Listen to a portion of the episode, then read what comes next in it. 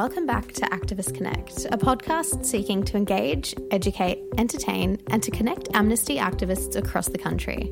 I'm Tiana, and I would like to begin by acknowledging the Yagara and Turrbal people as the traditional owners of the land on which I'm meeting on here in Brisbane. And I would like to extend my respects to elders past, present, and emerging from wherever you're listening from, and acknowledge that this land always was and always will be Aboriginal land. Welcome back to Activist Connect, guys. I'm really looking forward to diving into this episode all about engaging youth in human rights. Now, in this episode, we're going to specifically be looking at engaging young students in human rights education and action. It's absolutely pivotal that young people in the community have not only an awareness of the concept of human rights, but an understanding of what human rights mean for everyone, how human rights are protected, and how they can get involved in defending human rights. And this is all very relevant to a much broader conversation that's happening around the world at the moment, as the school strike for climate change movement has spread globally. I'm sure you've all heard about the movement that was started by a Swedish school student, Greta Thunberg, who led the first strike outside the Swedish Parliament building in 2018. I first heard about something called climate change or global warming. I first heard about something called climate change or global warming. Apparently, that was something humans had created by our way of living. Apparently, that was something humans had created by our way of living. But no one ever talked about it. But no one ever talked about it. If burning fossil fuels was so bad that it threatened our way, very existence, how could we just continue like before? Last month here in Australia, Thousands of school students, united by their concern for the planet, all participated in their own school strikes for climate action. Amnesty International supported the movement and the students who took the time to challenge politicians to take climate action. Amnesty supports climate change through their petitions and advocacy for the human rights of environmentalists and conservationists from around the world who are vilified for raising their voices. Amnesty International will continue to raise awareness for climate change as its reduction mitigates infringements on human rights. Fight, fight, fight. Climate is a human right. Fight, fight, fight, fight. Climate is a human right. Fight, fight, fight, fight. Climate is a human right. that's good. Myself and some Amnesty volunteers attended the Brisbane rally, and it was so great to see these students in action. All right, so are you having a good time today? Yeah, I love it. Fantastic. You're here with friends from school? Uh, yeah. Cool. And what motivated you to come today? Um, well, I really care about the environment, and I really like how we're empowering the students to really make change. Fantastic. Uh, do you think that people have a right to live on a healthy planet? Definitely. Fantastic. And do you feel that you can make a difference? Yeah. What do you think you can do to uh, fight climate change? Um, well, we're all students, so we'll have a real big collective voice and really empower um, the adults and stuff in power so the politicians to really do something about this big problem. Fantastic. And are you going to come to the next school strike for climate change? Probably. Nice. all right, good to see you. Thanks, mate.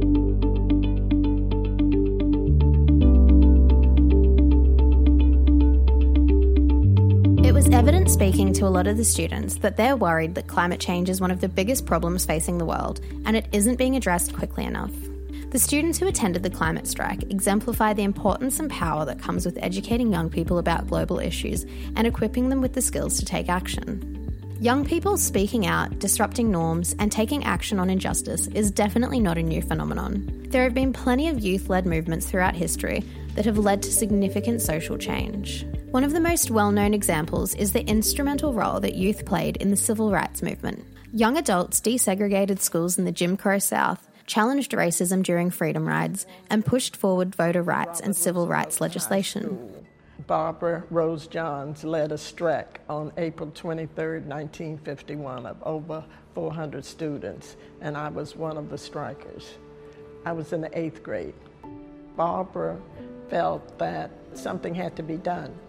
And then she gave her speech uh, saying that we didn't have to accept that anymore of uh, being like a second class citizen. And then that's when everybody started to get up and everyone walked out. I never thought it would be a 13 year struggle. Well, I personally feel that what Barbara did was very necessary. It was courageous, and it not only changed this community, It changed America before the strike. The conditions. Another youth led movement, one made infamous by the violence that erupted in its wake, the descent of thousands of soldiers opening fire on unarmed Chinese students in Tiananmen Square. The youth were demanding democratic reforms and economic liberalization in the face of cronyism and economic decline. Hundreds of thousands of activists, many of them university students, took to the streets with banners, speeches, and songs. The government has to admit that this demonstration is a patriot demonstration. The 3,000 student hunger strikers remain at the core of the protest. In the brutal heat, they were collapsing and being rushed off to hospitals every few minutes. But there was no weakening of the protesters' resolve. As the afternoon wears on here, the crowd gets bigger and bigger, and there are some extraordinary groups lending their support to the students. In the past few minutes, a research group of the State Council, that's the Chinese cabinet, has marched into the square waving its banners to the applause of many here. People from the branches of the government itself are joining in, lending their support uh, hoping that this protest uh, will produce results, that the government will respond to the students' demand for meaningful dialogue and be in, begin to implement the kind of genuine reforms as opposed to cosmetic reforms that the students want. There is More recently, during the 2010s Arab Spring that started in Tunisia and spread to Egypt, Libya, Yemen, Syria, Bahrain, and other Middle Eastern countries revealed youth frustration at police corruption, economic woes, human rights violations, and oppressive regimes. These young actors took part in a wave of pro democracy protests that turned public plazas into sites of struggle. An unprecedented revolution that was structured and organized around the tools of social media.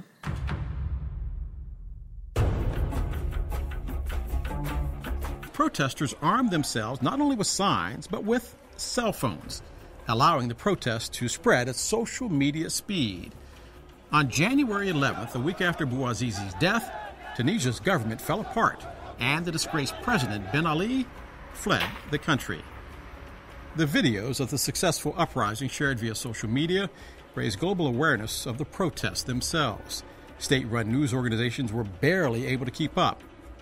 The speed and success of the protest inspired others across the region. Throughout January, protests erupted in Algeria, Jordan, and Oman. By January 25th, the movement reached Egypt, followed by Syria, Yemen, Iraq, Libya, and several other countries. On February 11th, Egyptian President Hosni Mubarak stepped down, and by the end of the year, Yemen's government was overthrown as was Libya's, ending the dictatorship and the life of their leader, Muammar Gaddafi, who was captured and killed by Libyan rebel militia.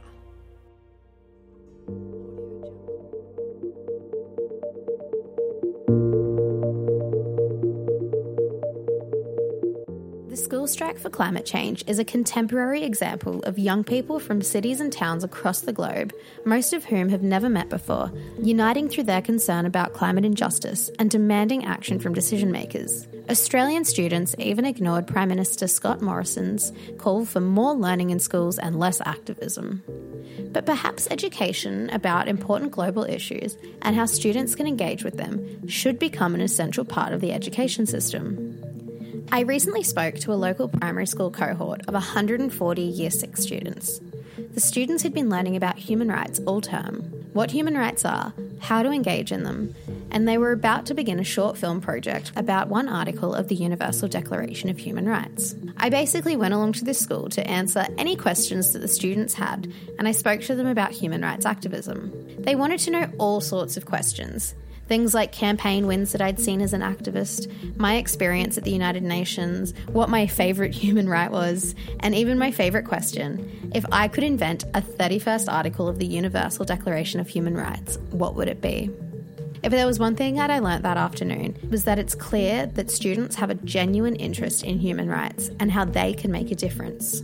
This is real world stuff that actually affects them and their community. Human rights education should teach both about human rights and for human rights. Its goal is to help students understand human rights, value human rights, and take responsibility for respecting, defending, and promoting the human rights of themselves and others. An important outcome of human rights education should be empowerment, through which students, as members of their wider community, increase their control of their own lives and the decisions that affect them. The ultimate goal of human rights education is people working together to bring about human rights, justice, and dignity for all.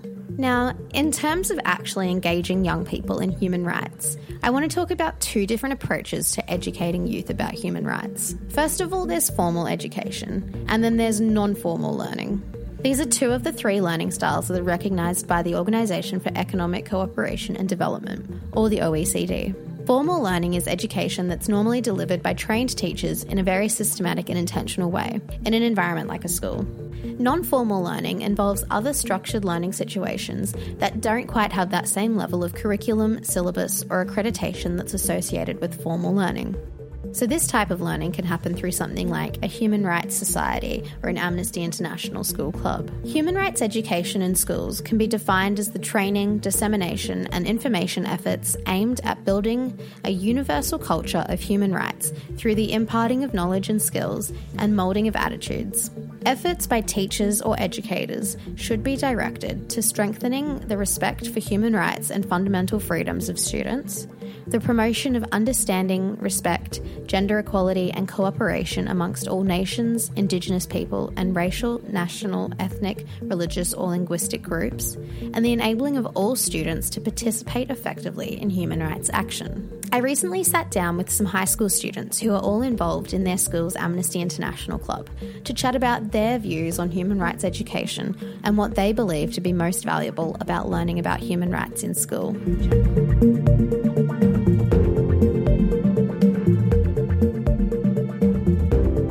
Why did you get involved with Amnesty International and what interested you in human rights?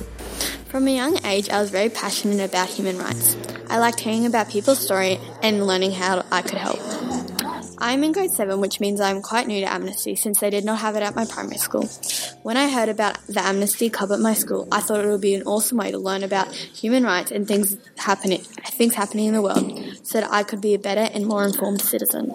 I first became interested in human rights because my grandma is a Palestinian peace activist, and my family has always been interested in the activist movement and the peace movement. I first came to Amnesty meeting about March last year. I decided it'd be a little fun and interesting thing to get into. Within a few weeks, I was hooked and really into the human rights activism and trying to find a solution for these problems. I find it really satisfying to look at the community work together look at the community work together for these people, people who are disadvantaged. I was very young, maybe eight, when I first became interested in human rights. I was brought up in a house that allowed me to develop my own opinions and passions, which I think led me to ask questions about the world and what we can improve on. I used to tell people I wanted to be a human rights lawyer. That dream has changed, but my dream for making the world a better place has not, which is why I'm involved in Amnesty. I have always been interested in world problems and wanting to know how to fix them. I'm in grade 7, therefore I'm quite new to the Amnesty Club, but have already learned so much about world issues and how I've become more aware of the violent situations happening every day. My math teacher, who is from Lebanon, told us all to come down and support him because he was talking about his journey to Australia. So I went down I really enjoyed the speech. Then I decided to go next week. Also thought it was pretty good. So I kept on going and got my mates to come down and yeah, now we all come down and do it. As a student, what role do you believe human rights education should play in schools? Well, this is our world, our future, and our rights. If school is preparing us for the future, we need to learn how to protect it. We need to learn what we are entitled to and how to give those rights to others. So, yes, we need to learn about human rights in school if we want a bright future. Uh, I have been taught human rights at my school through uh, teachers uh, separately from the curriculum and through joining the Amnesty Club. But I think that uh, it could be improved at school if it was made to be part of the curriculum. As a member of my high school's Amnesty International group, I have realized how important it is to know about what's happening around the world and to express my opinion. I encourage more kids to learn about the situations in which they can have a say and maybe in the future become a part of organizations to make a difference and to make sure every individual should have equal rights, no matter their race, culture, religion, or expressions. Human rights education is very important in schools because it affects the amount of bullying that happens and the way that young kids view the world, and we are the future, so it's kind of important. I have witnessed some uh, breach of human rights, as I may say. Um, I have a friend who is openly gay, and in primary school, his friends were very homophobic, saying horrible words to him, and just talking behind his back. And I, it's not nice. During the time that people are in the education system, they are at their most easily influenced. So, by teaching students what their rights are and how important it is to understand them, students will, one, understand the importance that their voice can have, and two, be able to make better decisions when and if they enter an environment where their rights may be violated. I think human rights should be a part of every student's education because it exposes them to situations that they may not, that they may not have had any knowledge of previously and betters the children of our future to become more motivated to invoke change. By exposing students to experiences different from their own, it broadens their mind scope to consider a more worldwide view and to be more inclusive. It is essential that human rights education is available to students to ensure our future generations are less naive. And I think it's important to educate um, the next generation because they're going to be the ones who are like in parliament and they're going to be our next leaders. And so I think it's really important to um, tell them or like teach them what's the right thing to do. And so they feel like it, whenever they're leading, they can educate other people and they can help us to change the world. So that's better. Is there a particular area of human rights that you're most interested in and why? I'm very passionate, uh, passionate about the women's movement as we are half the population. The movement that has the biggest um, impact on me is um, the abortion rights movement, as I know many women uh, struggle with it.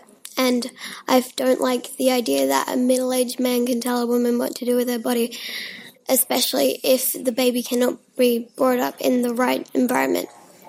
Uh, my great grandfather was killed because he was a Baha'i and he was really close to the Shah, the king of Persia, and worked very closely with him. And when uh, the revolution happened, uh, my great grandfather was forced out and nearly killed.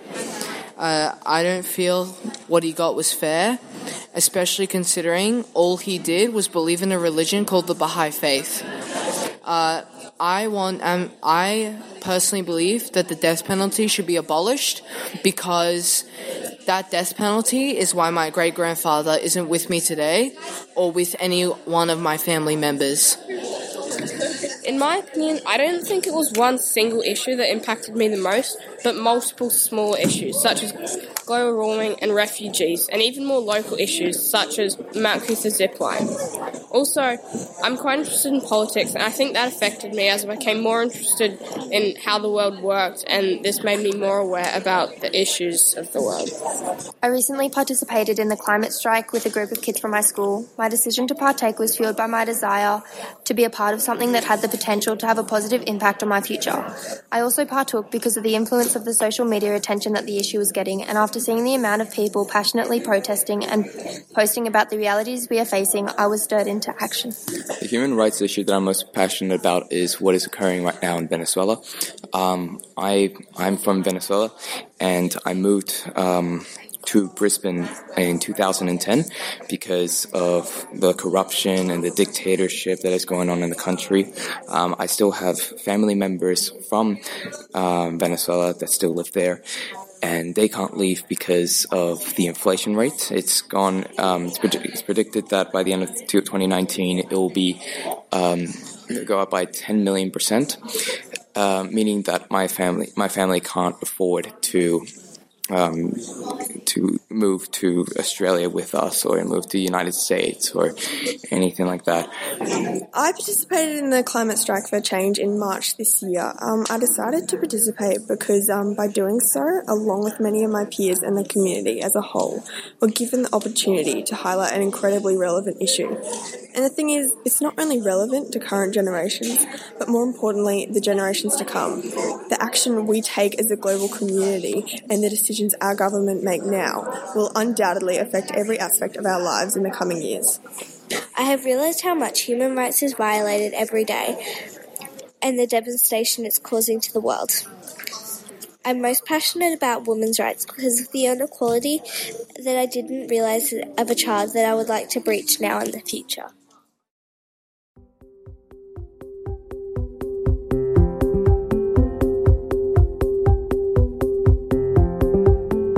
Was so great to hear the perspectives of young people who are actively engaged in human rights education and action, and to hear why they believe human rights should be an important part of every student's education. If you're a teacher or a student and you want to learn more about starting an Amnesty school group or taking action as a student, you can head to Amnesty's website, amnesty.org.au forward slash student dash resources for a whole heap of resources about engaging young people in human rights education and action. Thank you all so much for tuning into this episode of the Amnesty Activist Connect podcast. I always find hearing from the next generation of human rights defenders so inspiring and motivating, and I hope you did too. Don't forget to follow us on our social media at Activist Connect on Instagram and Facebook. And I look forward to connecting with you guys in our next episode.